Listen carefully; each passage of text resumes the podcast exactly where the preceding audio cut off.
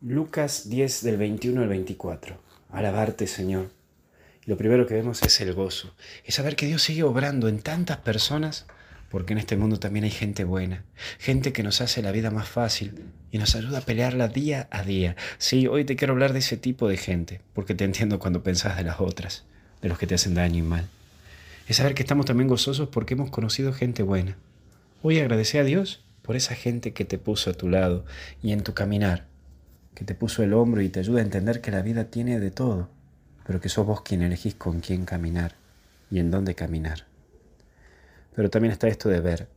Pedí a Jesús que te ayude a ver, a tener esa capacidad de mirar la vida como Él la mira y comprender que fe es eso, mirar la vida con los ojos de Dios. Anímate a ver tu realidad y aceptar para actuar en tu propia vida.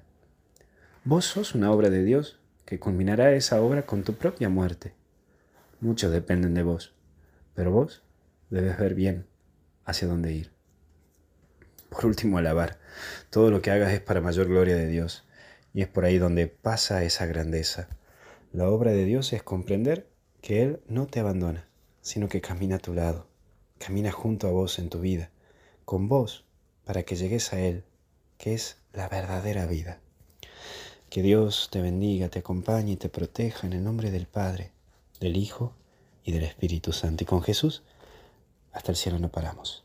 Sigamos la estrella.